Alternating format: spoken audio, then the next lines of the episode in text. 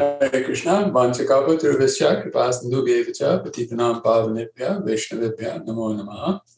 Thank you very much, everybody, for attending uh, today's uh, wonderful association with uh, His Holiness Krishna Kshetra Swami Maharaj, uh, who is uh, gracing us for this wonderful uh, remembrance of Srila Gurudev on the 20th anniversary of his disappearance. Um, I'm going to first uh, uh, say something about Maharaj, and then I'll turn it over to Maharaj to speak after that. And everyone will have uh, lots of opportunity to ask questions after Maharaj has spoken, and uh, uh, or bring up any points you'd like to about what Maharaj said. So Maharaj uh, is a teacher, writer, and traveler. Is a very, very senior disciple of his Divine Grace, A.C. Bhaktivedanta Swami Srila Prabhupada, founder Acharya of International Society for Krishna Consciousness, or ISKCON as we know it. He has served as a missionary, temple priest, pujari, and counselor for Bhakti Yoga practitioners from the time of his formal initiation in 1972. From 1972 to 1976, he was based in Germany, the Netherlands, and Denmark. Then he began to participate in Vaishnava missionary activities in Central Europe. Almost every year from 1978 to 1995, he visited India on pilgrimage.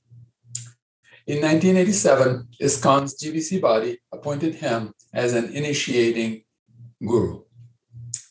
In 1995, as coordinator of a research group, he compiled and published Pancharatra Pradipa, in two volumes a manual for Chaitanya uh, Vaishnava temple worship.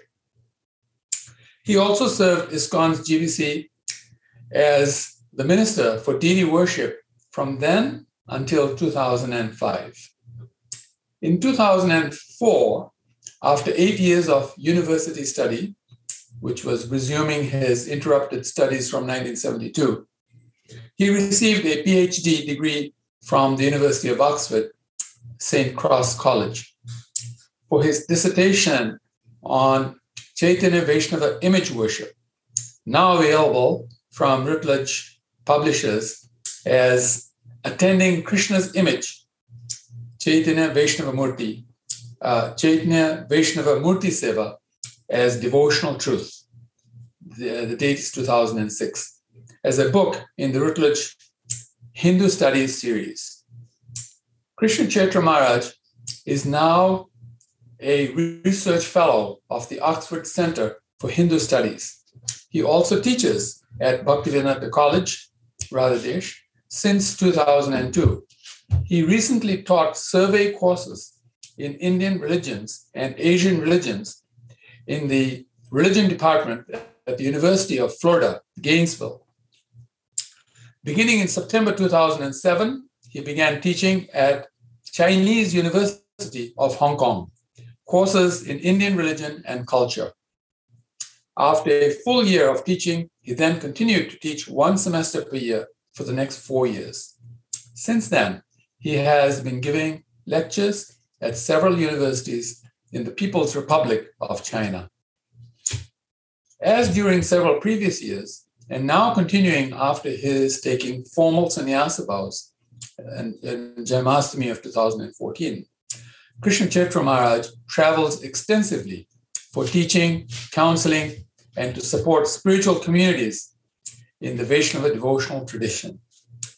Welcome, Maharaj. We look forward to seeing you in Dallas also soon, now that I know that you're traveling again. well, so nice. Thank you. Thank you for that kind introduction, Prabhu.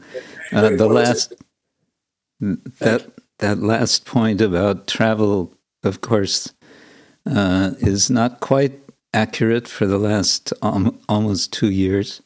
Uh, I've been in basically one place, but yes, uh, Krishna willing, maybe I can travel again some. Um, okay, so I'm not sure. Uh, well, first, maybe I should ask for about how long should I speak and then open for discussion?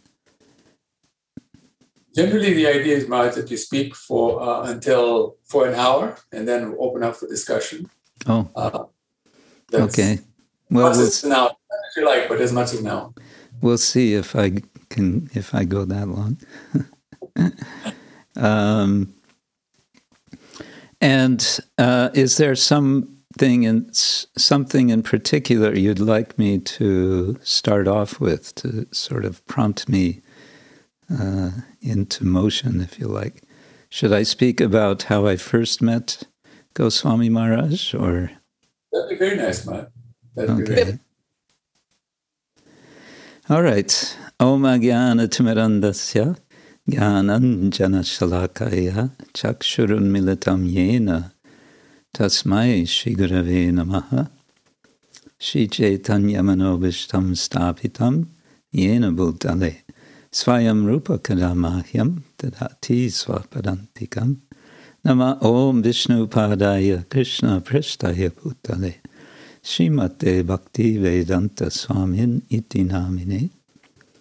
Namaste Saraswati Devi Gauravani Pracharine Nirvishesha Shunyavadi Paschatya Deshatarine. Vancha Kalpa Tarubhyascha Kripa Sindhubhya Evacha Patitanam Pavanebhyo Vaishnavebhyo Namo Namaha. Jai Shri Krishna Chaitanya. Prabhu Nityananda Shri Advaita Gadadhar Shivasadi Gaura Bhaktivinda Hare Krishna Hare Krishna, Krishna, Krishna, Hare Hare, Hare Rama, Hare Rama, Rama Rama, Hare Hare. First, I want to acknowledge uh, those of you whom I know as being online.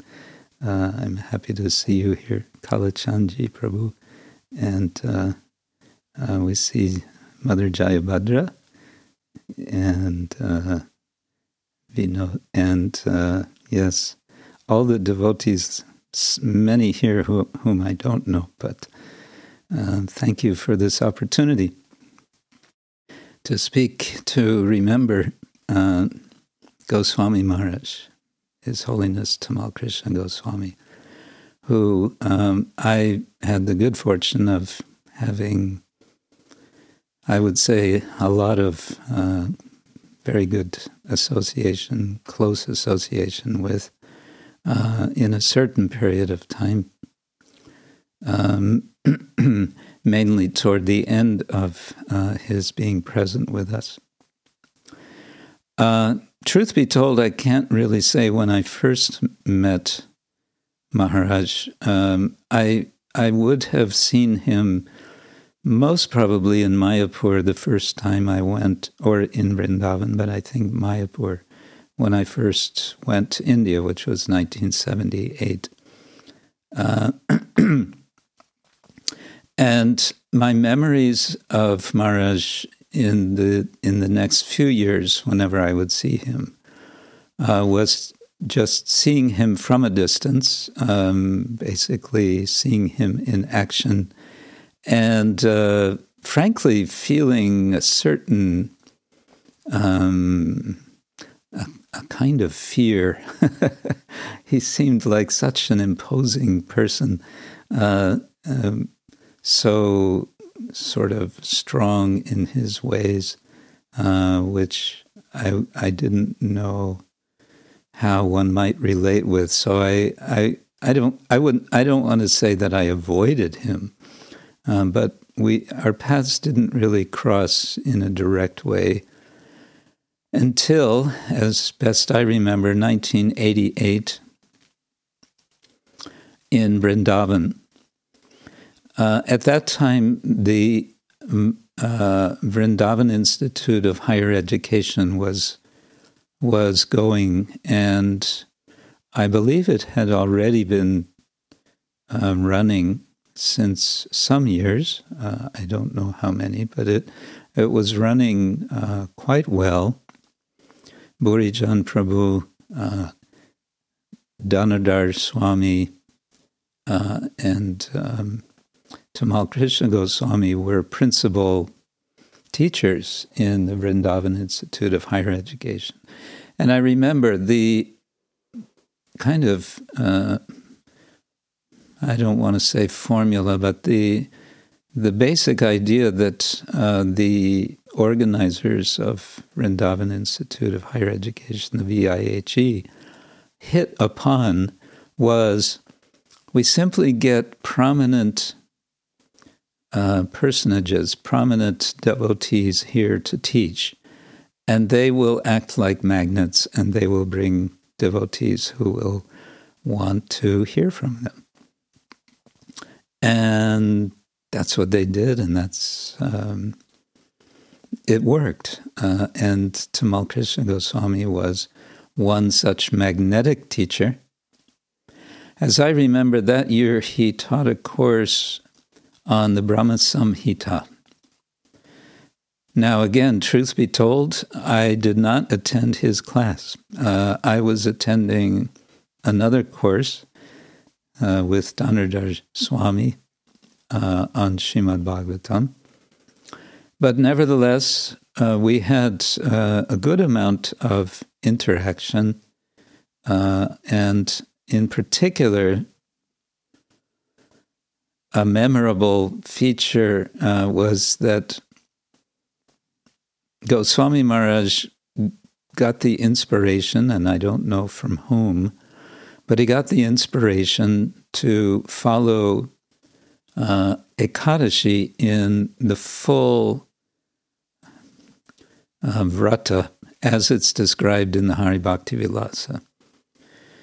Um, fasting entirely on Ekadashi, staying up uh, all night uh, the next that night, and then uh, taking one meal the next day. I think was also part of the vrata. And Goswami Maharaj, whatever he did, he liked to involve the world. uh, he liked to involve others around him. And so I was invited. He, he didn't want to do this vrata alone. That was, you know, that was kind of out of the question. Uh, if he's going to do this, he's going to do this with others. He's going to have others suffer with him.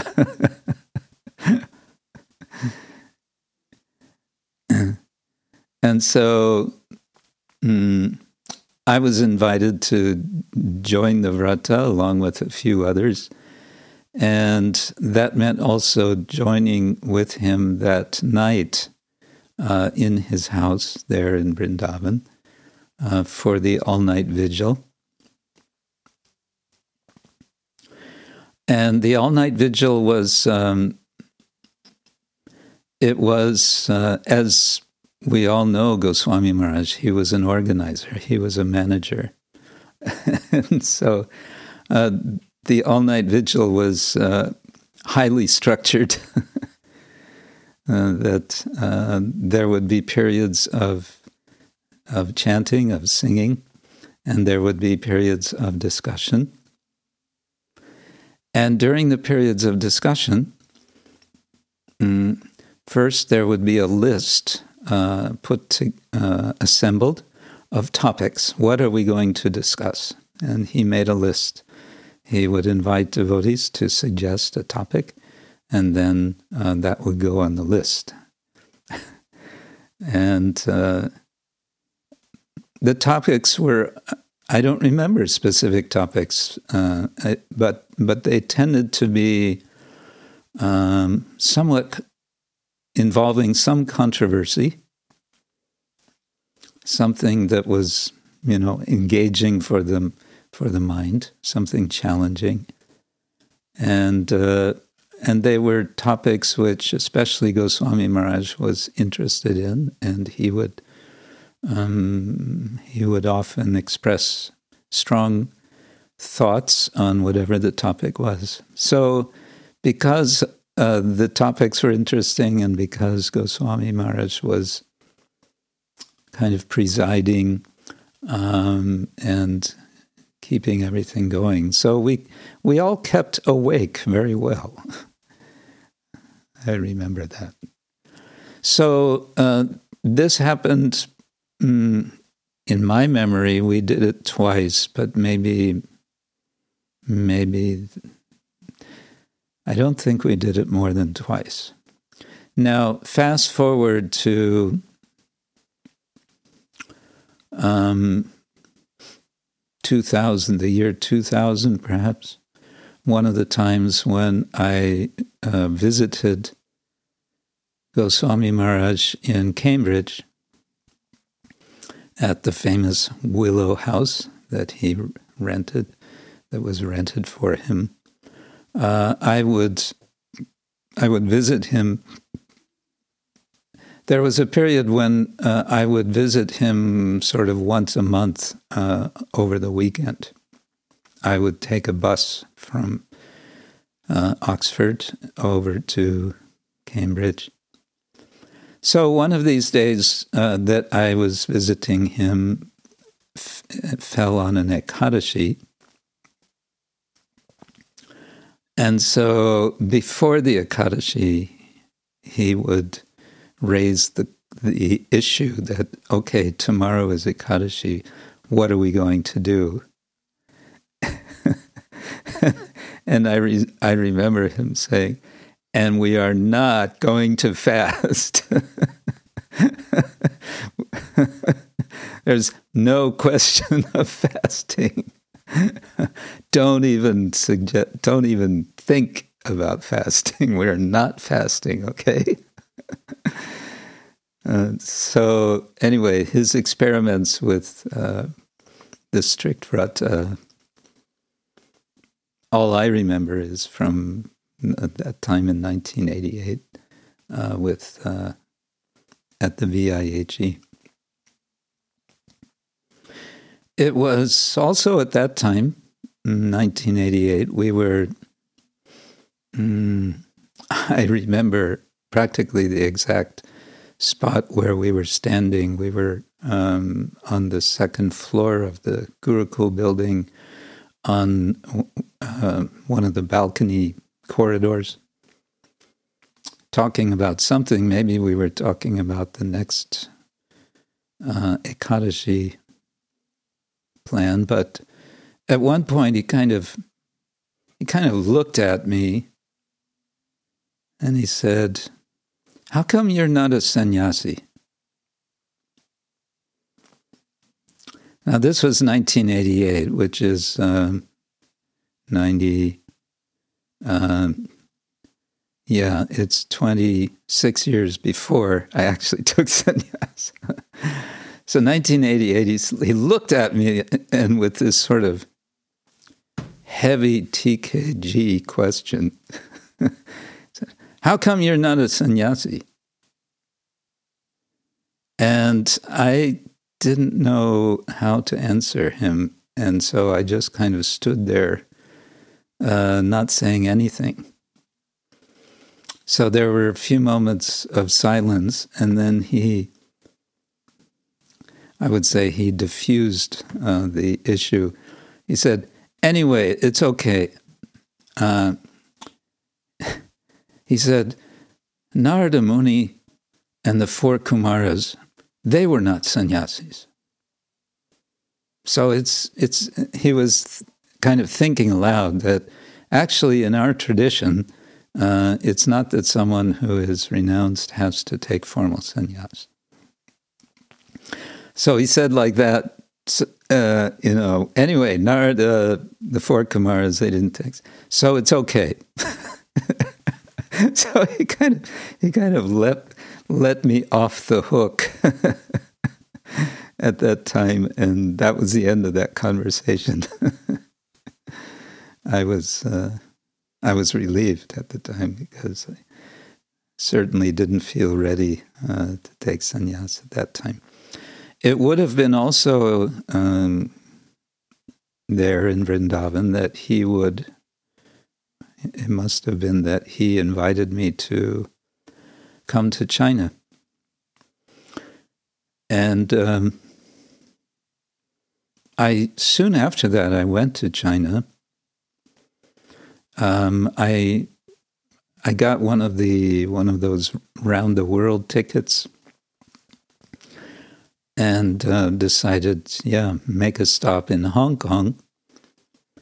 So I did that. I spent a week in Hong Kong, and then I went to uh, the devotees sent me to Guangzhou, uh, near Hong Kong, and I was there for about a week uh, with mm, with Nrsimha Maharaj, Bhakti Vighna Vinash Nrsimha Maharaj. Uh, very nice time. And then, uh, after about a week, Goswami Maharaj came together with Giridhari Swami Maharaj. And the three of us then flew to Xi'an, which is kind of central western North China, um, to to meet some bhaktas who were showing some interest. This was 1989. Um, you know, by this time, uh, the the China mission was was happening to some extent, uh, but compared to years later, it was still in very much in beginning stages. Uh, we we came to Xi, we flew to Xi'an, and uh, we came to this university, and we met these students. And to give you an idea of the situation in China at that time, um, on our way to meet, or maybe we had met the students, and the students took us uh, to their residence, their dormitory. And on the way, they, I remember, uh, they took us through some some sort of electronics laboratory, maybe where they were having some classes. And I just remember seeing this ancient equipment uh, with vacuum tubes. Now, many many devotees of present generation won't even know what that is. Uh, what's a vacuum tube? you won't see that in any electronic gadgets today. Um, but this was full of these big boxes of stuff with big uh, vacuum tubes. It was like from uh, from a previous. It felt like we were in a time warp, a previous century. Anyway, um, so we stayed in uh, Xi'an. There wasn't a whole lot to do. We uh, were checked into one very nice hotel, and then uh, Goswami Maharaj said, "Well, let's uh, you know, let's tour the city. Let's see the sights." And uh, devotees arranged for a car, and uh, one of the local uh, devotees or aspiring devotees became a tour guide. And uh, we went to we went to one Buddhist temple, and maybe we went to another Buddhist temple. And I don't think we went anywhere else. And Goswami Maharaj said, This is boring. Let's go back. and that was it. That was the end of our uh, tourism, our experience of tourism of Xi'an. We didn't go, you know, Xi'an became famous because outside of Xi'an uh, is this famous place where they have these uh, ceramic uh, kind of full size soldiers. They're buried um, you know, hundreds of these soldiers. We didn't go there. Uh, sort of like, who cares? Why bother? Um, so, okay, back to the hotel. What to do? Chant. And, you know, the challenges of cooking and eating uh, were pretty phenomenal at that time. But then what happened was uh, we were due to fly back, not back to Guangzhou, but to fly from there to Wuhan. Wuhan has now become famous because the origin of the COVID virus. Um, we were scheduled to fly to Wuhan. Uh, but when we got to the airport, we had checked out of the uh, the hotel, and we were we had our, all our luggage, and we were in the airport. And then came the uh, announcement that um, no planes are leaving because of the fog. And the fog was obvious. We were just kind of hoping against hope. Um, but no, and they were saying when the fog lifts, then planes will go. So uh, we were waiting and waiting and waiting and waiting. And um, we had to wait inside the airport because it was too cold to wait outside. This was in, yeah, must have been January um, or December. And uh, it was too cold outside, but inside, um, I've never seen anywhere in the world where more people were smoking cigarettes more uh, than in China, uh, especially in that airport. So you can imagine with Goswami Maharaj. And any of you who ever traveled with Tamal Krishna Goswami, you know how challenging it could be if things didn't go just quite right uh, with travel, right? uh, it, it, could be uh, really challenging. But he was surprisingly peaceful, I must say. I mean, he was he was not happy. Uh, none of us were happy, but at least he was he was in this mood of okay, we just have to tolerate this. There's nothing we can do. But finally, after some hours, we kept waiting, and uh, Goswami Maharaj would send the devotee go to the counter and find out what's happening um, after some hours, we heard an airplane land. And Mara said, Hey, what is this? An airplane's landing. It's still foggy. What's going on? So then we got the news that, well, this is a, this is a larger plane. And the larger planes can come and go, but there's no such large plane going to Wuhan. All right, so then where where are they going? Well, there's a plane that's going to Guangzhou. Okay, we're taking that plane. so that was the style. so we didn't go to Wuhan, we went back to Guangzhou. And uh, that was that was my little the only adventure I had with Goswami Maharaj in China. Um, there was something else. Oh, where was that? Yeah, that would have been in, was it in Xi'an? It's interesting how memories sort of go blurry and get folded in with other thoughts. But I do remember, no, maybe it was Guangzhou. Uh, we went for a walk and uh, we walked by one restaurant uh, where it was tables outside, and the people were people were sitting at the tables, and in a typical Chinese way, uh, they had this. Um, in German, it would be called Eintopf. It was uh, just one iron pot in the center of the table uh, with some soup or some stew uh, with a little fire underneath, I guess. And everyone would take from that pot. And I just remember Goswami Maharaj looking at that and thinking, that's really interesting. We should, you know, learn from this. We should, um, you know, maybe we should institute this.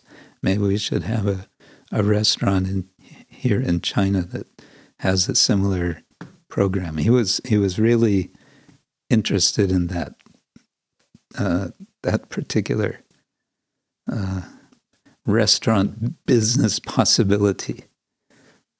He was he liked that. Um, okay, so that's that's what I remember from China. Now, in nineteen going uh, forward to nineteen ninety four, or maybe early ninety five. Um, hmm. How was it? I don't know, but I was in Gainesville, Florida, uh, in the U.S., and and Tamal Krishna Maharaj was also there, and I believe he was there for a North American GBC meeting. And uh, I had been over the last year, I would say, um, getting quite a lot of association from with His Holiness Hridayananda Das Goswami. And Hridayananda Maharaj had been encouraging me uh, to take up university study, to go back to university. He was, you know, really enthusiastic. He himself was studying uh, at Harvard University, and uh, we, I had mentioned that I had uh, dropped out of university at University of California in Berkeley, and maybe it was just a few days or weeks before this, I had met Hridayananda Maharaj at Gita Nagari. There was a sangha, there was a kind of seminar event going on there. And we we had been chatting about this, and then uh, again the subject came out. Well, why don't you you know go? And I said, uh, well, you know, I don't know what's the process even of of getting readmitted to the university twenty how many years later. And he said, why don't you just go and find out? Well, we're in Gitanagari. That's Berkeley. That's the other side of the country. take a flight there. And then he said, Hold on, maybe we can arrange for you to go. And he called up Brahmatirtha. Brahmatirtha is famous for um, for having for collecting um, free flights. Uh, he he has a particular way of of doing it because they have a way, way in America of overbooking a flight intentionally to make sure the plane is full. Economically, it works out for them that if uh, there are extra people, they will say, they'll announce, um, we're overbooked. Is there anyone who will volunteer to stay back? We will give you a voucher for whatever, $200 or we'll give you a free ticket, whatever. And so uh, I don't know if I should be telling this, but uh, Brahmatirtha Maharaj made this a kind of regular practice that he would plan for this. He would, you know, as soon as they would announce, he'd say, "Oh, I'll, I'll, you know, I'll do that," and so he would kind of collect these extra tickets. Anyway, Hridayananda Maharaj called up Ramatir. I'm getting a little off the subject, but it's leading to Tamal Krishna.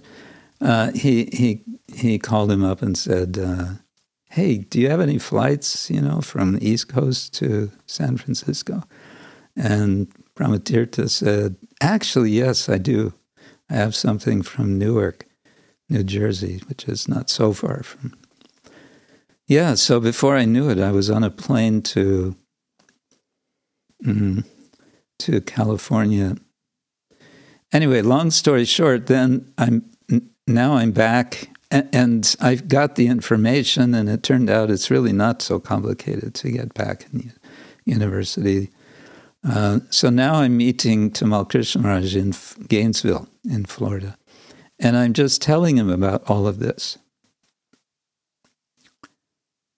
And then um, I said, you know, why is all of this coming up? Well, there's Sri Maharaj, but I said the other reason is that I've been spending some time in Mayapur. And in Mayapur, the, the leaders uh, have been suggesting to me that I get involved in, um, in the process of creating a university in Mayapur.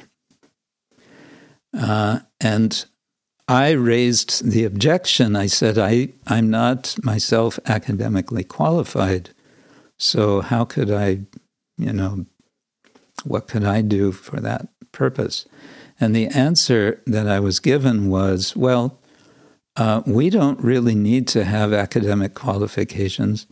Uh, our professors that we'll get for our universities, we will get retired um, Indian university professors. So I'm, I'm reporting this. I'm just telling this to Tamal Krishnaraj. And when I told him this, he slammed his hand on the table and said, That's what's wrong with Mayapur. he said, they're, they're, thinking, they're thinking like hippies.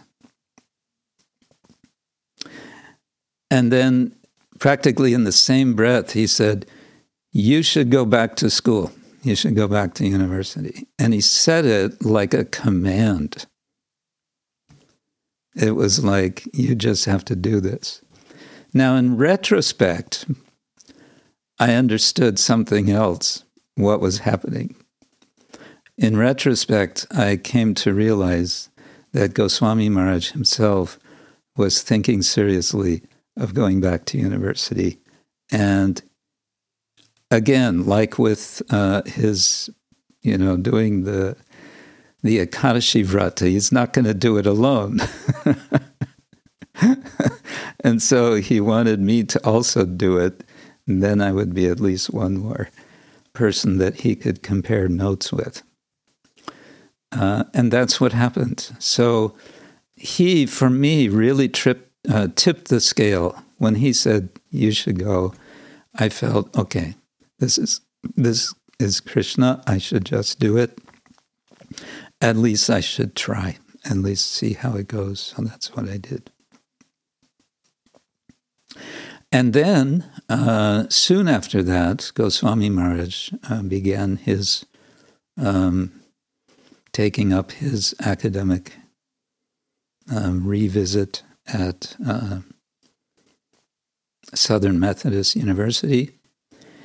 And soon after he was enrolled, uh, he would call me up. And this became a very regular thing. Uh, I was I was in the university. He was also, it was actually some months later, it was when I moved uh, to do a, a, master's degree in Berkeley. Um, then he would call me up and basically he would say, So, what, what's going on with you? What's happening? And what are you thinking? What's your experience? Um, you know, what, what are the intellectual challenges you're having? What are the theological, philosophical, you know, he just was, he would drill, you know, what's going on with you? Um,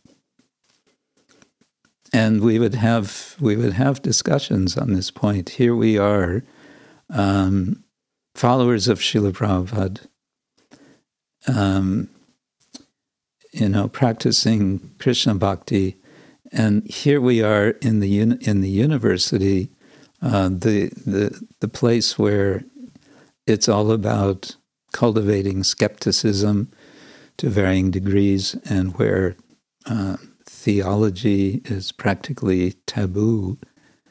Um, yes, there's study of religion, but it's a study uh, of a very different sort with a very different approach from within for practitioners.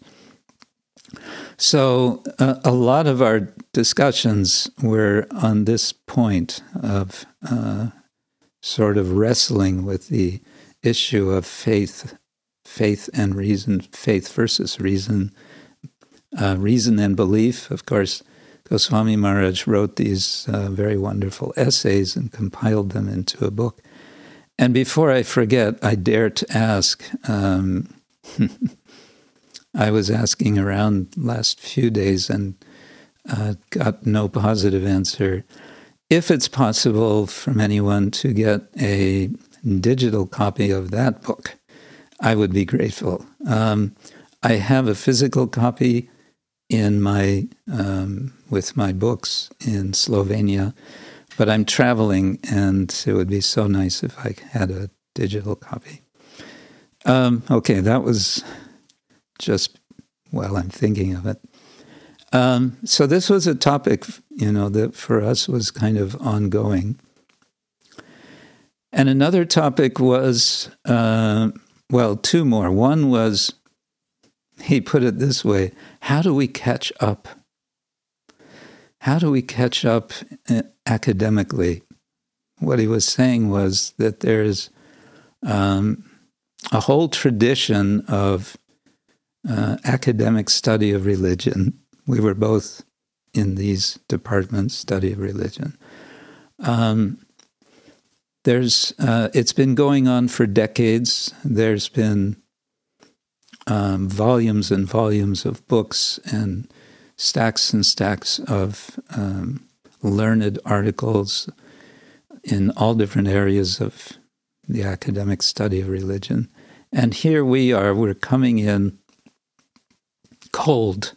Uh, we don't know anything.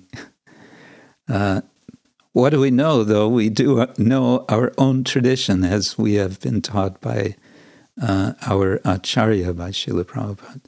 But beyond that, and to, to think in to think in academic ways, in, you know, critical thinking, uh, historical thinking, all these different um, methodologies and so on. We were we were completely green. So he would he would say, "How do we catch up?"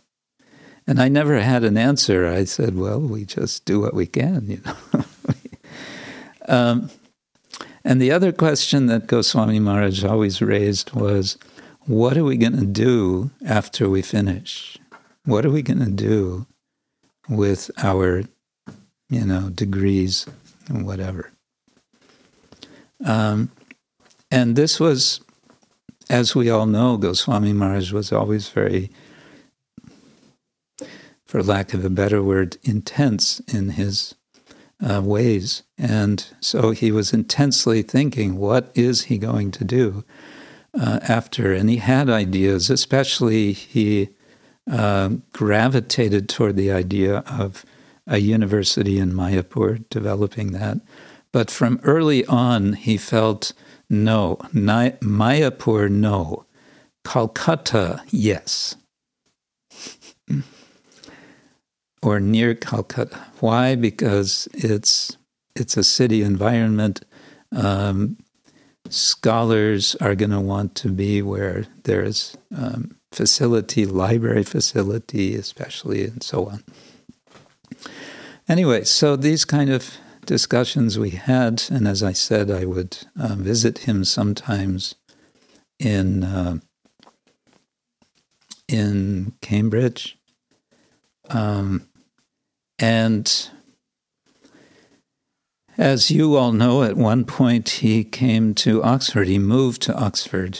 He had been, uh, he had so to so to say, done his service in Cambridge. He had uh, no need to be there physically all the time when he needed to meet his supervisor, uh, Julius Lipner. He could travel uh, to Cambridge to meet him.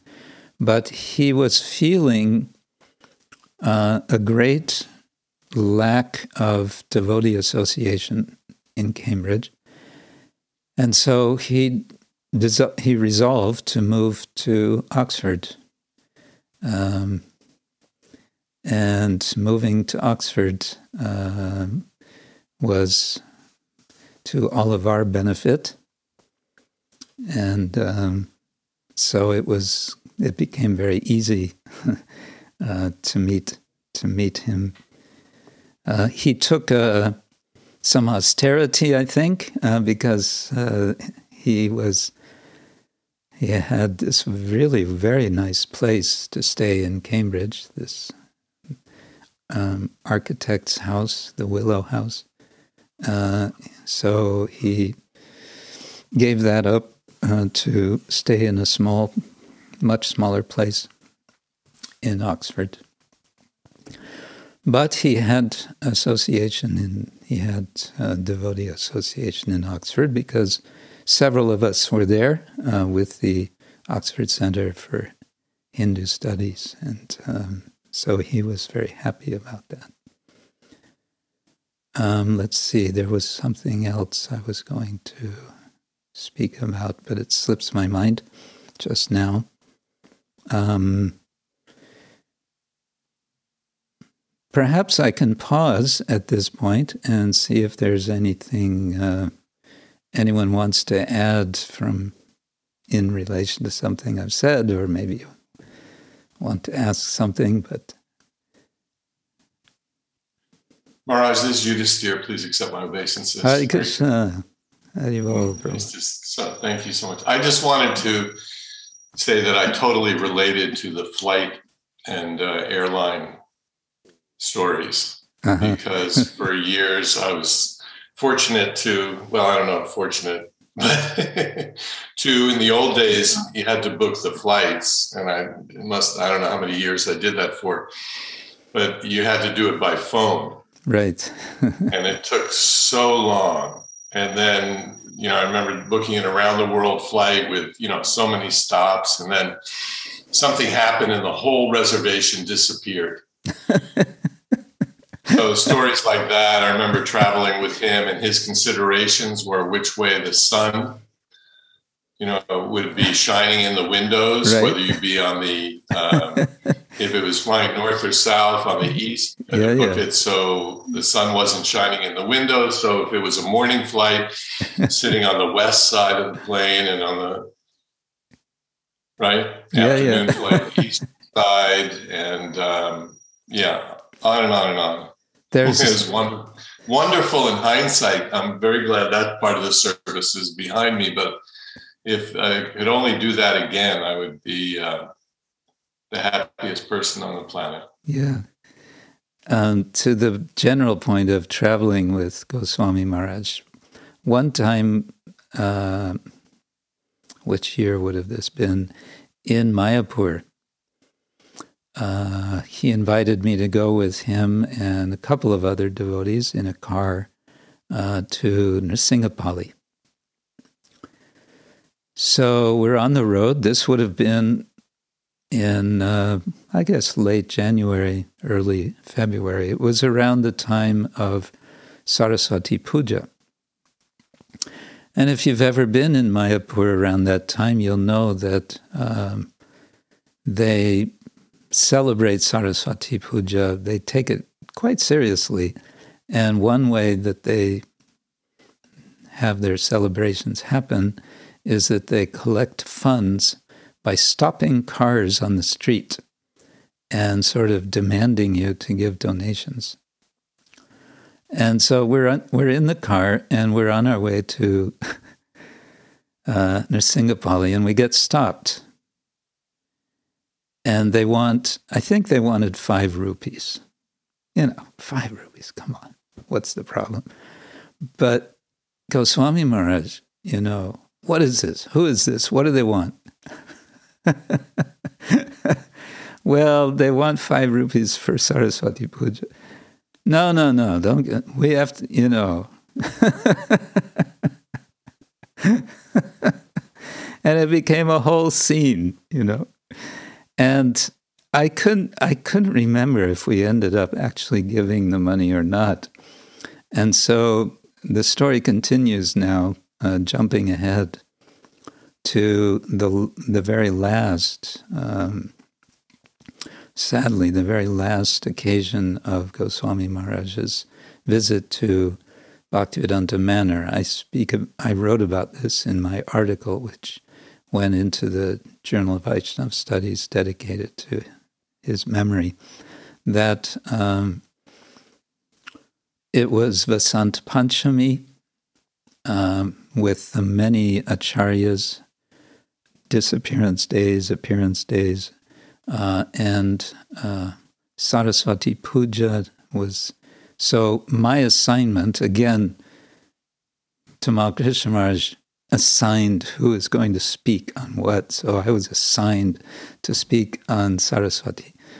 Uh, and so I told this story to all the devotees that, you know, I've been with Maharaj in the car and we had been stopped and they wanted five rupees. And then in front of all the devotees, I asked Maharaj, so did we pay that five rupees? And Maharaj said very gravely, he said, I hope so. yeah. yeah. yeah.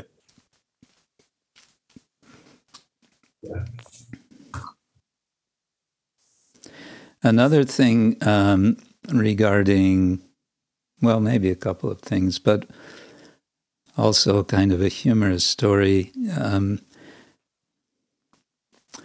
from uh, uh, Southern Methodist University. Of course, um, Maharaj immediately was sort of um, leapfrogged from there directly into a doctoral program at Cambridge, which was very unusual. But because his his uh, studies as an undergraduate at um, the University of uh, Southern Methodist University were so outstanding. His main professor said he was the best student he'd ever had in 38 years or something. Um, he was able to to do that um, but at Southern Methodist University, he one of the um, courses he took, he was he was studying Sanskrit, beginning Sanskrit grammar and so on, and he took it as everything else. He took very seriously, but then he came to Cambridge, and um, because he needed to concentrate on writing his dissertation, researching for it and writing. Um, there wasn't going to be any possibility, I guess, for him to continue the Sanskrit. And he was very worried about this. He's, he said, he called me up one day in Oxford. He said, What am I going to do about this? And it was like, now I have to solve his problem. You know? what am I going to do about this? Give me the solution, you know. And uh, the problem was, he, he, said, you know, I'm going to forget my Sanskrit. It's going to, it's going to go. And then I gave a few suggestions. I said, well, Maharaj, just, you know, take a verse every day from Bhagavad Gita and uh, analyze the grammar, you know, just, or t- how about, I said, take Brahma Samhita. You were going to be working on Brahma Samhita. He was writing that book and so on. Mm. And whatever I suggested to him, he would just kind of, he would, I could see him through the phone shaking his head and saying, No, no, no, that's not going to work. No, no, no, that's not going to work. No, no, no, that's not going to work. So I kind of ran out of ideas. and then he said, The only way this is going to work is if we make a deal that we both uh, do Sanskrit study every day for a certain amount every day. And we have to go by the honor system that if we miss one day, we have to pay the other a certain amount of money.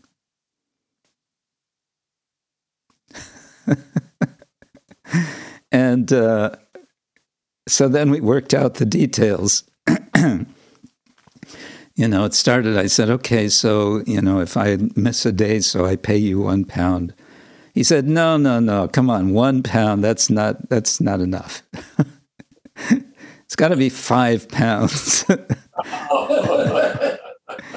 okay, five pounds.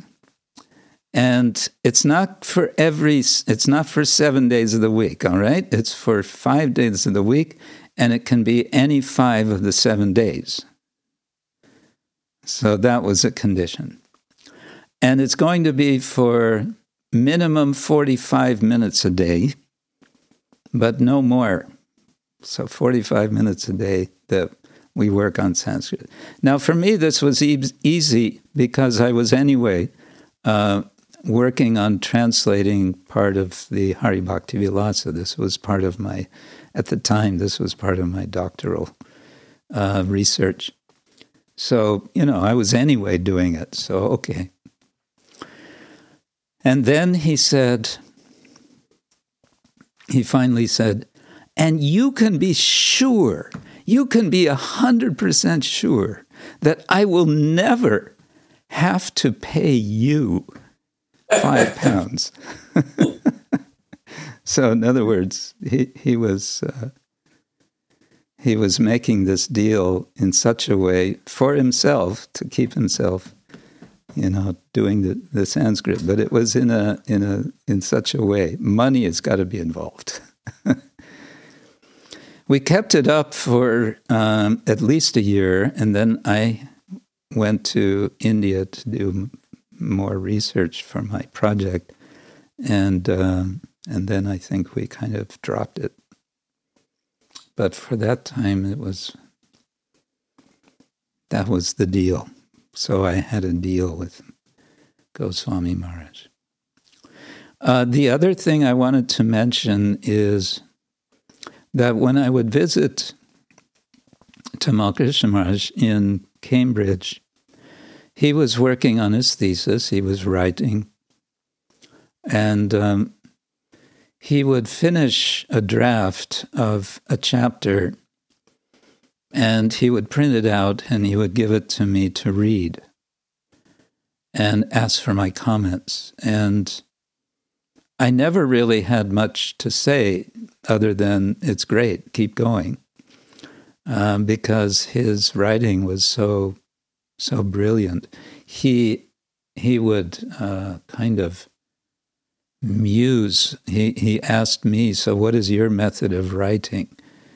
Um, that you know, he want he he needed to know everything about what you do and how you think and and so how do you write? And I'd say, well, maybe I write a paragraph and and uh, then I go through it. You know, I do a rough draft and then I go through and uh, gradually, you know, polish it up. He said, "What?" He said, "That's crazy." he said, "I can't write." I cannot um, finish one sentence and go on to the next sentence until I have the first sentence perfect. And I would say, I don't know how you do that because, you know, I, I just, how do you get it perfect the first time? But he said, no, you have to do it like that. Uh, but anyway, the point is, I would read uh, his um, his dissertation. In my memory, it was the first three chapters that he showed me. And then after that, he didn't offer to show me any further writing. And I kind of noticed uh, that he was becoming more quiet about his thesis. And the last conversation I had with him about the thesis uh, was in Oxford. He was getting ready to write the final chapter, and as we all know, uh, he he suddenly left uh, before he could write that chapter. But he was he was asking me um, how you know how to do this he was very concerned because this final chapter was going to be about prayojana, how Srila Prabhupada presents uh, prayojana in our tradition. Probably most, if not all of you on this call, have read his book, uh, A Living Theology of Krishna Bhakti, uh, which, uh, of course, as you know, Garuda Prabhu finally uh, edited and then added added uh, a final chapter. But uh, I, I personally cherish the time when he was um, sort of mm, on the beginning stages of the vo- the voyage uh, of this book, and uh, what was so striking to me was how he was making this balancing act. Um, he was enacting what um, we were both struggling with, but he was enacting this balancing act of being a follower, a faithful follower of Srila Prabhupada, and at the same time presenting Prabhupada uh, to an academic public uh, as if from a as if from a distance, taking some distance, and how he was able to do that was um, really quite incredible. Just this morning, I was reading some of uh, his chapter on uh, Sambandha, in which he's explaining how Prabhupada comes to uh, the expression the Krishna, the Supreme Personality. Krishna is the Supreme Personality of Godhead. Um, and it's just so eloquent and so rich and so, um, yeah, so thorough. Uh, so I can understand how, from that perspective, uh, I feel his departure is, I mean, just taking that into account, what to speak of all the other ways, uh, his departure, he must have been in really high demand uh, in the spiritual world. That's all I can say. Otherwise, uh, there would have been plenty for him to continue doing uh, here in Prabhupada's mission.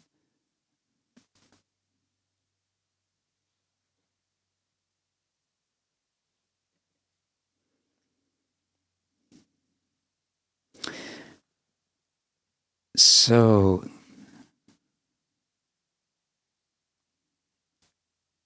anyone have a further comment or question?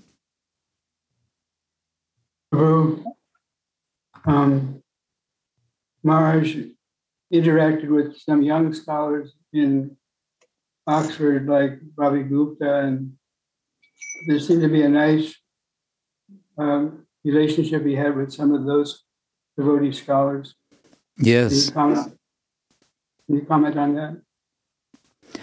Okay, well, just just that uh, that uh, Goswami Maharaj was.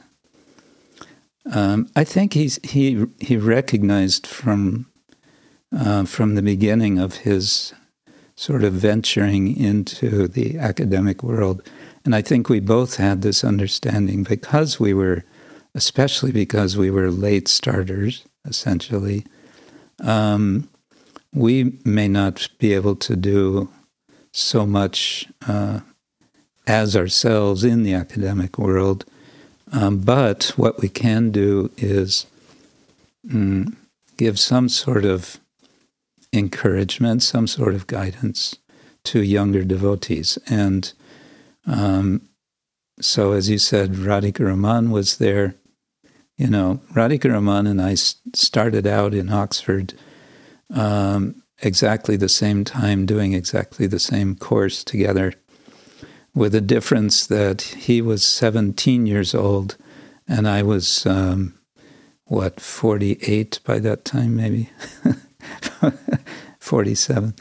Um, so, yes, the younger devotees. And he I could see that that he he was very tu- attuned to that need uh, to to give guidance for devotees who would have the um, aptitude and the inclination to pursue some sort of academic uh, work um, related to our tradition. That it would be very important for him to help help them.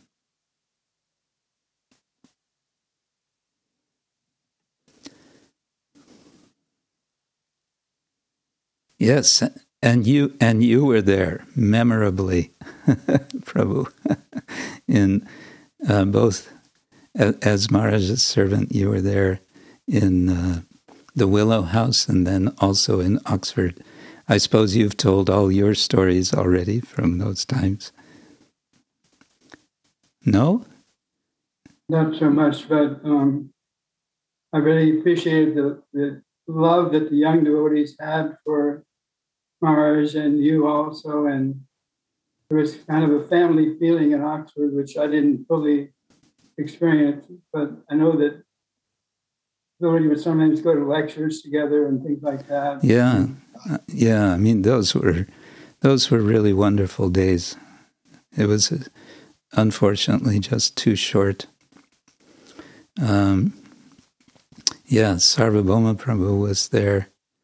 And I also, hmm, another thing I, I, remember now, one of the last things that um, Goswami Maharaj told me um, before he left for India for his fateful trip is uh, he was really looking forward to finishing his dissertation, finishing his study, and then going to India. And um, he wanted to go to Govardhan. And he wanted to just sit in Govardhan. He said, I want to just, I just want to sit there. I, I just want to be there for six months. Um, and he said to me, he said, I want you to come also. That was really touching. I want you to be there also. Uh, Rati Manjari Prabhu.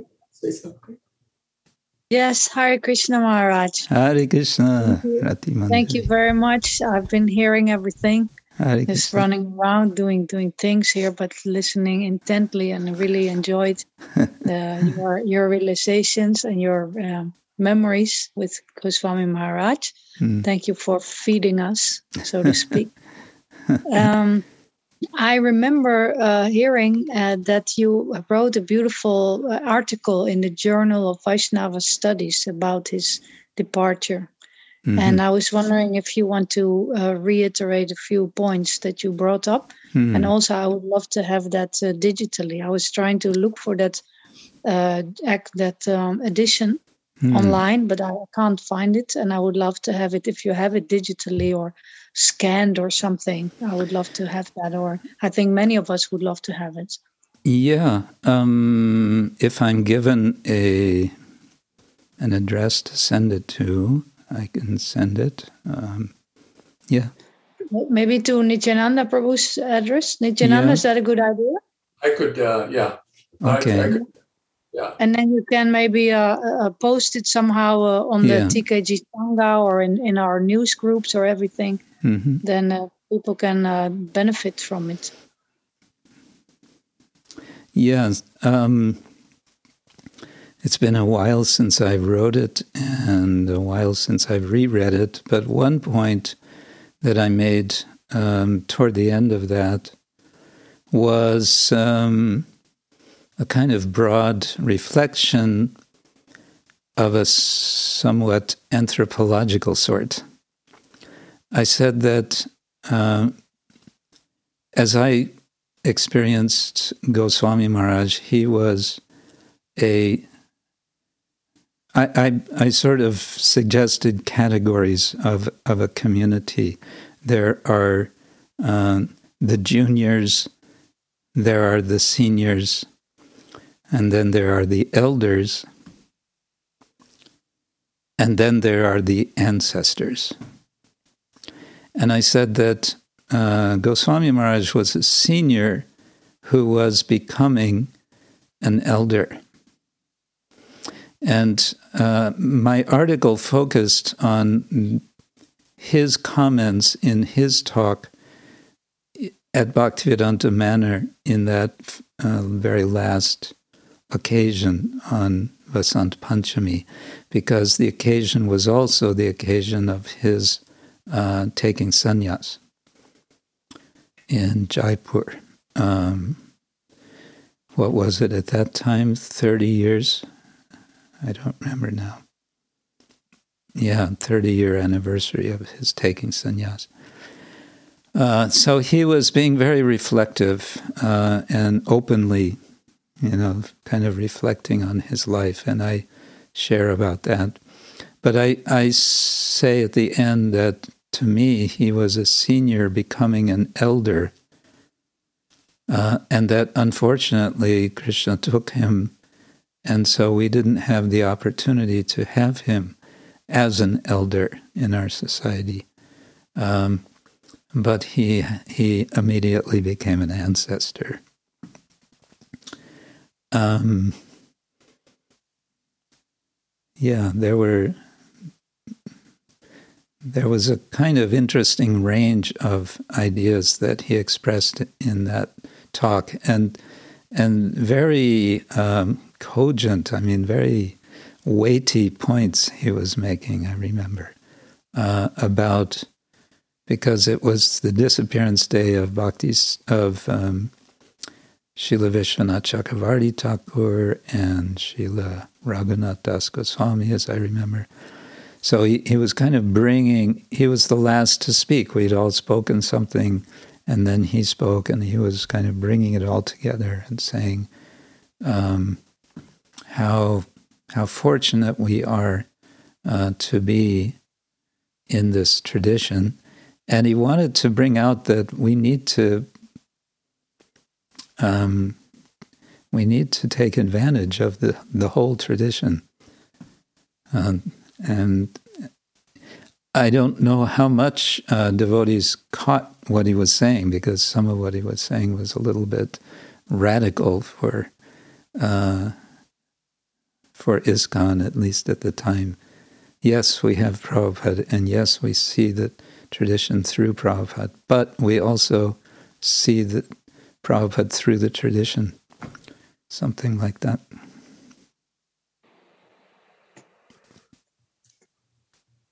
Actually, going back to the dissertation again, um, I had this uh, realization that, uh, particularly as uh, the dawn of Srila Prabhupada's, appearance on this planet was happening, that he was becoming more accommodating of other people's point of view about what Srila Prabhupada really represented to all of us.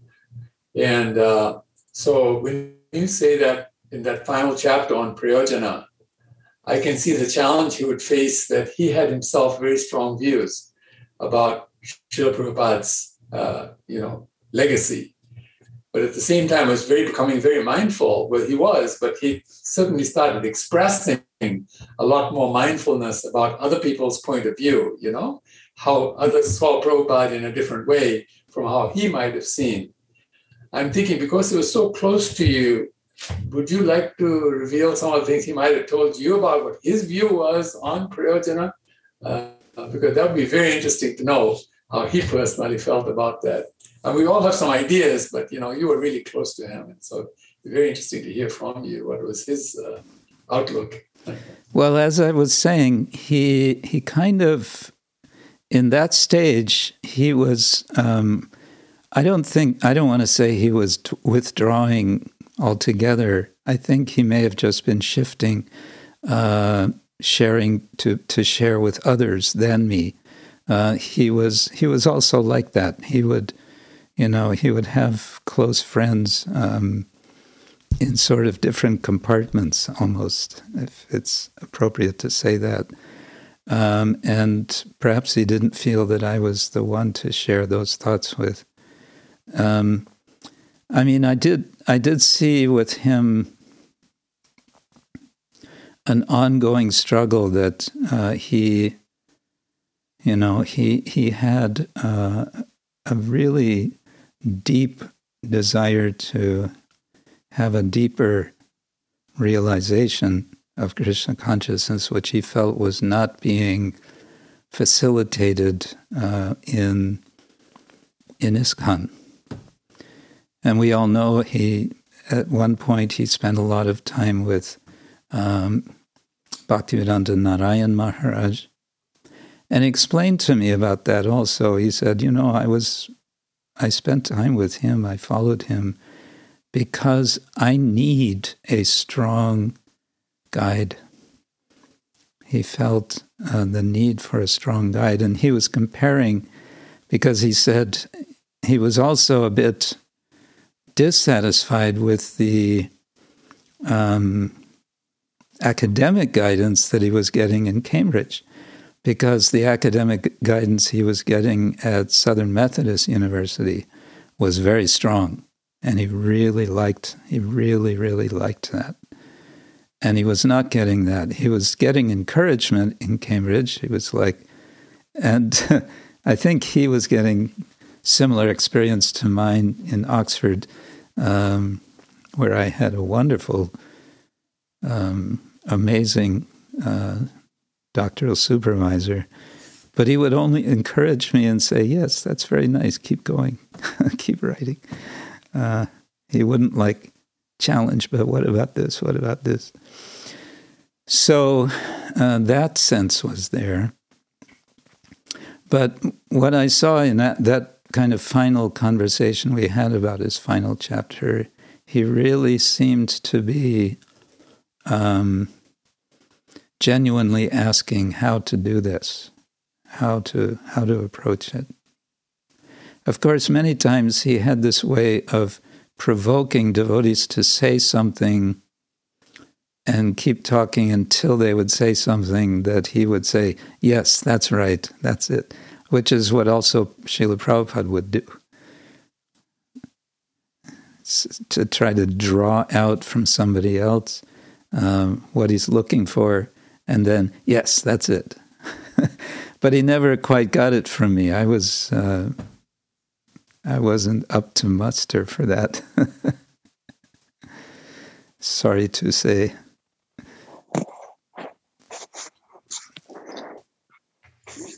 Could you say maybe a little how how his uh, final work uh, was received academically? Um, I wish that I could. Uh, you know, it took a, a full 10 years before it was finally published.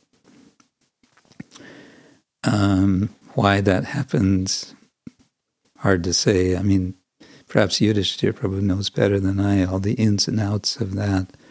Um, but I, mean, I, I, can only comment that Garuda Prabhu is, um, he readily admits hmm he gets stacked up with projects. Yes, yeah, and I, I know him. He also, that. you know, has stated many times to me, but at least I come through in the end. yeah. Um, I, I would really like to hear Maharaj if you could, you know, 20 years later, share your perspective on the various branches of Lord Chaitanya's tree. And with the maturing of ISKCON over these years, um, I mean, I'm not asking you to be, you know, Prabhupada differentiated between philosophical speculation and mental speculation. He encouraged philosophical speculation. So the question would be, um, you know, in the, in the bigger picture, um, do you think that um, more respect and appreciation and interactions with the various branches of Lord Chaitanya's tree, especially in the Gaudiya Vaishnava tradition, you know, our tradition through Bhakti Siddhanta and, and Bhakti Vinod Thakur would be in you know, would it be encouraged? Prabhupada protected everyone in the early days because, yeah. you know, it seems everyone was so young and immature relatively. Yeah. Maybe you could comment on that. Uh, okay. Um, Touchy subject. It's I know a, that. But. No, it's it's okay. I I wrote a short article on this top exactly this topic really um, some years back. The the BBT commissioned articles uh, which they posted on a website, and it was under a subheading called Tough Ones. And we were each asked to address particular topics uh, that were perhaps controversial uh, with respect to statements Prabhupada has made in his books or like that. So I was asked to write something about Prabhupada and his relation to his godbrothers. And I did this by uh, uh, focusing on two verses and purports uh, in Chaitanya Charitamrita in Adi Lila chapter, I think they're both in chapter 10, or maybe one's in 10, one's in 12, whatever. So in one of those, um, Krishnadas Kaviraj is uh, speaking about the branches of the uh, the Chaitanya tree, and Prabhupada, in a very short purport, says ISKCON is one of the branches of the Chaitanya tree. And I sort of expound on that point, and I say that uh, if we're really looking at the analogy, the extended analogy of a tree with branches, with fruit, and so on, then um, there's certain implications of that that we should consider. Now, when Prabhupada wrote that, his emphasis, clearly from other purports, is to say, we are bona fide, we are also branch. And so we should be recognized as such. Uh, but what I want to do in this article was kind of the inverse and address ISKCON devotees and say, We're a branch of this tree, and there are so many other branches. you know, uh, and because there's so many other branches, maybe we could appreciate them. And Prabhupada's main critique of his God brothers at that time uh, was that they were not preaching, but um, very much inspired, one might want to argue entirely inspired by Srila Prabhupada. Um, they're now preaching. Some of them are, you know, preaching. So shouldn't we uh, acknowledge and shouldn't we encourage and um, can't we can't we interact uh, with our greater family? Basically, that's that's the point that I make. So yeah, I would say, and I would say Goswami Maharaj would agree with that. Uh, this reminds me, incidentally, he and I co-authored an article um, or a paper, which then he presented at the American Academy of Religion I was not personally present, I was in India at that time.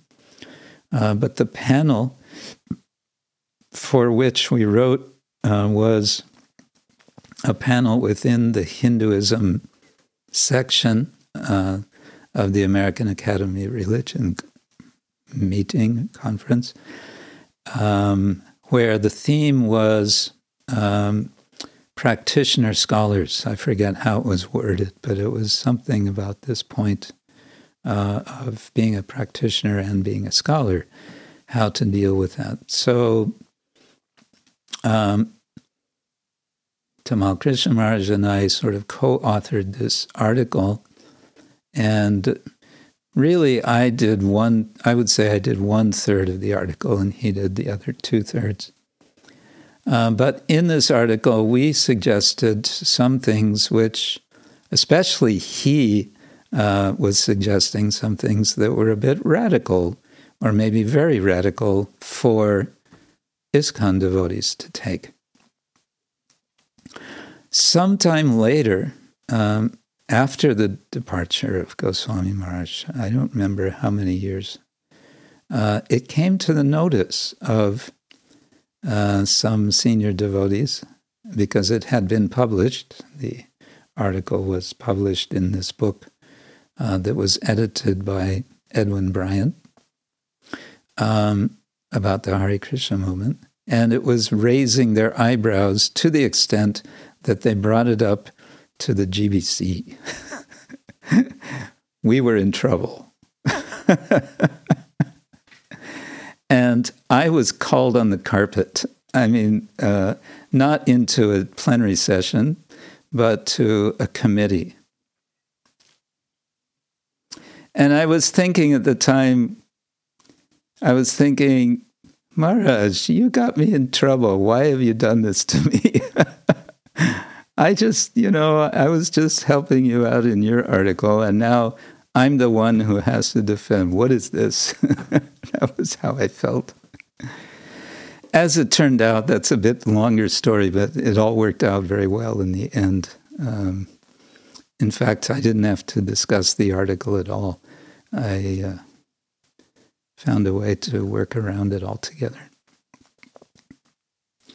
Um, I, I, wanted to make this point about feeling Goswami Maharaj's presence with another uh, incident. It was mentioned um, by you in the beginning, uh, Nityananda Prabhu, that I taught at Chinese University of Hong Kong. The reason that happened was largely because of Goswami Maharaj. Uh, I had just finished uh, teaching at University of Florida for a year, as arranged by Brahmatirtha Prabhu. I came back to Oxford. I was kind of settling in, and a phone call came from Amogalila Prabhu in Berkeley. How would you like to go and teach for a year in Hong Kong? And I said, What? Hong Kong? Are you kidding? And he said, No, really. And he explained that it was a whole arrangement that suddenly appeared, um, sort of handed on the handed uh, to the devotees an opportunity and um, it was, he was supposed, Amogalila was supposed to go and teach, but it all happened too quickly for him. Being a Grihastha, he said, I can't just, you know, close shop here with my family and move to. So I need a year to adjust everything. Uh, and first I said, you know, Hong Kong, forget it. I mean, why Hong Kong?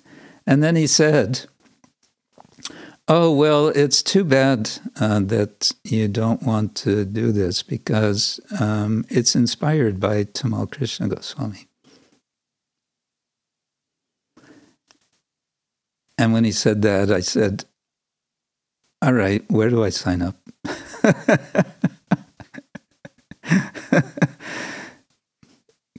because I, I felt like, you know, he was kind of breathing down my neck, saying, you know, you got to take this opportunity. This is, I've arranged this for you. Come on. and so, uh, so I did. And then I feel also that it was he who inspired me. I actually could have continued. I could have done much more in Hong Kong. Um, but I felt, no, I've sort of done, you know, been there, done that. I've sort of done what I can do in Hong Kong. Now I should see what I can do in mainland China. Uh, and so I, um, I ended my teaching in Hong Kong and started making these sort of freelance uh, visiting, visiting in, in mainland China, which started to get some momentum. I started making, you know, quite some promising connections. Uh, so the present situation has been quite a frustration for me because um, I don't know if I'll be able to pick up the the ball after um, this period of time. But again, it was feeling always I can serve Tamal Krishna Maharaj this way.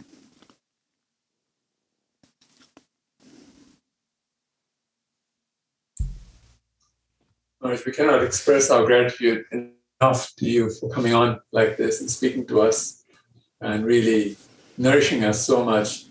We can continue this if you'd like uh, to stay longer, but we didn't want to hold you up any more than we had to with this program. Well, uh, I've pretty much um, sort of dug out all all the uh, specific memories that I have, so maybe it's a good time to end. Okay. Yeah. But I've noted uh, email address of you, Yudhishthir Prabhu, and you, Nityananda Prabhu. And uh, I can send you that article. Thank you, Maharaj. I, would love to hear from you and perhaps beg some time. Say again? So I'd lo- love to hear from you and perhaps beg some time. Some time. Some time to to speak. Yeah. You mean just you and I speaking? Yes, I'd be happy to do that. Yeah. Okay. Maharaj, as I said in the beginning, you know, please do visit us here in Texas. Ah, uh, yes. I center in North Houston. More than be happy to have you over with us. Uh, host you here, Maharaj. Thank, thank you. Well, thank you. I appreciate it. Yeah, I'd like to come over. I, I was intending intending to come um, to to America just when the um, the pandemic hit, and I got stuck first in India and then here in Poland. So let's see. Thank you again. Hare Krishna. Tamal Krishna Goswami Maharaj ki jai. Srila Prabhupada ki jai. Jai. Gauravanande Hari Maharaj ki jai. Hi, Hare Krishna. Hare Krishna. Hare Krishna.